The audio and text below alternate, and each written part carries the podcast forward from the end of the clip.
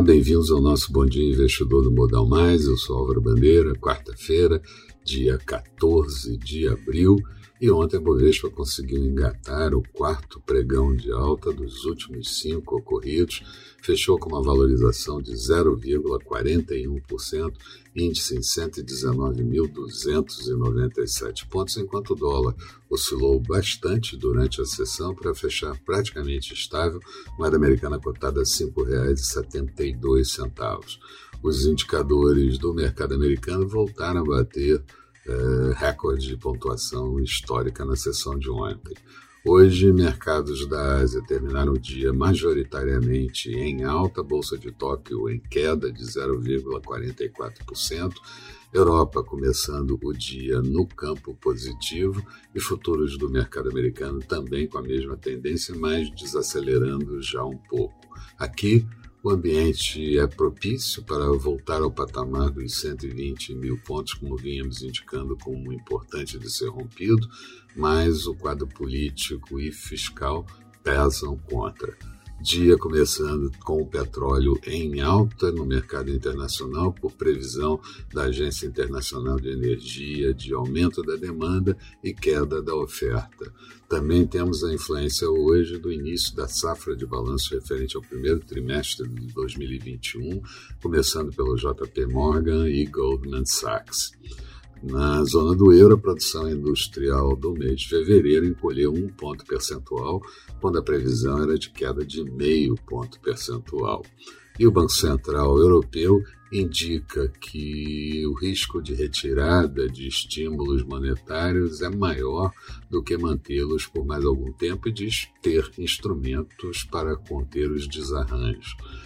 Nos Estados Unidos, Joe Biden assegura ter vacina para todos os americanos, apesar da suspensão de aplicação das vacinas da Johnson Johnson. Aqui, Rodrigo Pacheco leu ontem os termos da CPI, limita a investigar a atuação do governo federal e repasses de verbas para estados e municípios e nega estender a governadores e prefeitos.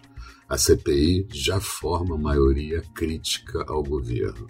Paulo Guedes, ministro da Economia, voltou a dizer que uh, não é uh, uma PEC fura-teto, como os investidores estão apelidando a PEC do governo, e a área econômica encaminhou a recomendação de que o presidente Bolsonaro vete as emendas por conta do risco fiscal. 18 estados da União flexibilizando regras de isolamento exatamente no auge da pandemia, quando os óbitos atingem 358 mil pessoas, 13 milhões e 600 mil infectados e 24,4 milhões de já vacinados. Na agenda do dia, vamos ter a divulgação do fluxo cambial na semana anterior pelo Banco Central. Nos Estados Unidos saem dados do livro Bege, uma síntese da economia americana, os estoques de petróleo e derivados pelo Departamento de Energia e vamos ter discursos de dirigentes do Fed, incluindo o presidente Jerome Powell e o vice Clárida.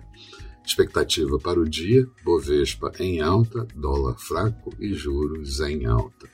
Falando de mercados, Bolsa de Londres agora há pouco tinha alta de 0,27%, Paris subia 0,43% e Bolsa de Frankfurt praticamente estável. Petróleo WTI negociado em Nova York, barril a 61 dólares e 14 centavos, uma alta de 1,60%.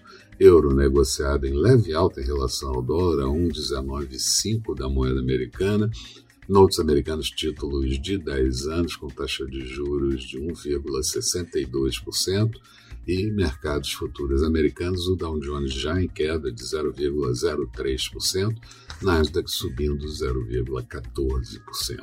Eram essas as considerações que eu gostaria de fazer. Tenham todos um bom dia, sucesso nos negócios e a gente retoma isso tudo na parte da tarde com Boa Noite Investidor. Até lá então.